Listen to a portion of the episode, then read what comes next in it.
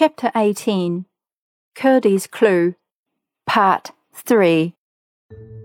You must acknowledge, however, the king said, with a little groan, that this at least is no whim of Harelip's, but a matter of state policy. You are well aware that his gratification comes purely from the pleasure of sacrificing himself to the public good. Does it not, Harelip? Yes, father, of course it does. Only it will be nice to make her cry.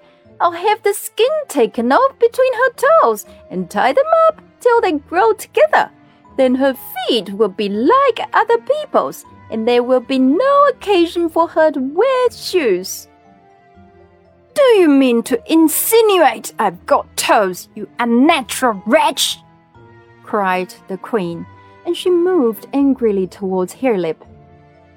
The councillor, however, who was betwixt them, leaned forward so as to prevent her touching him, but only as if to address the prince. Your Royal Highness, he said, possibly requires to be reminded that you have got three toes yourself, one on one foot, two on the other. Ha, ha, ha, shouted the queen triumphantly. The councillor, encouraged by this mark of favour, went on. It seems to me, Your Royal Highness, it would greatly endear you to your future people, proving to them that you are not the less one of themselves that you had the misfortune to be born of a son mother.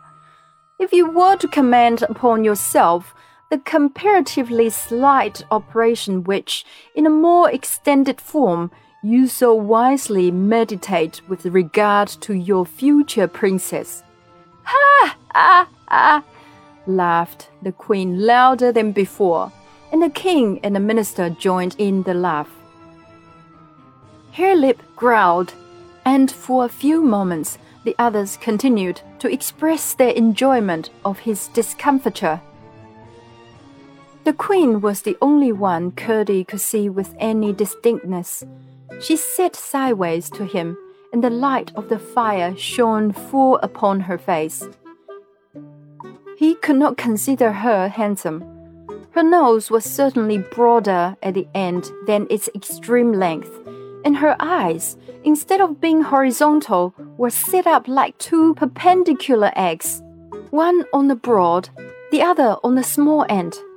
Her mouth was no bigger than a small buttonhole until she laughed, when it stretched from ear to ear.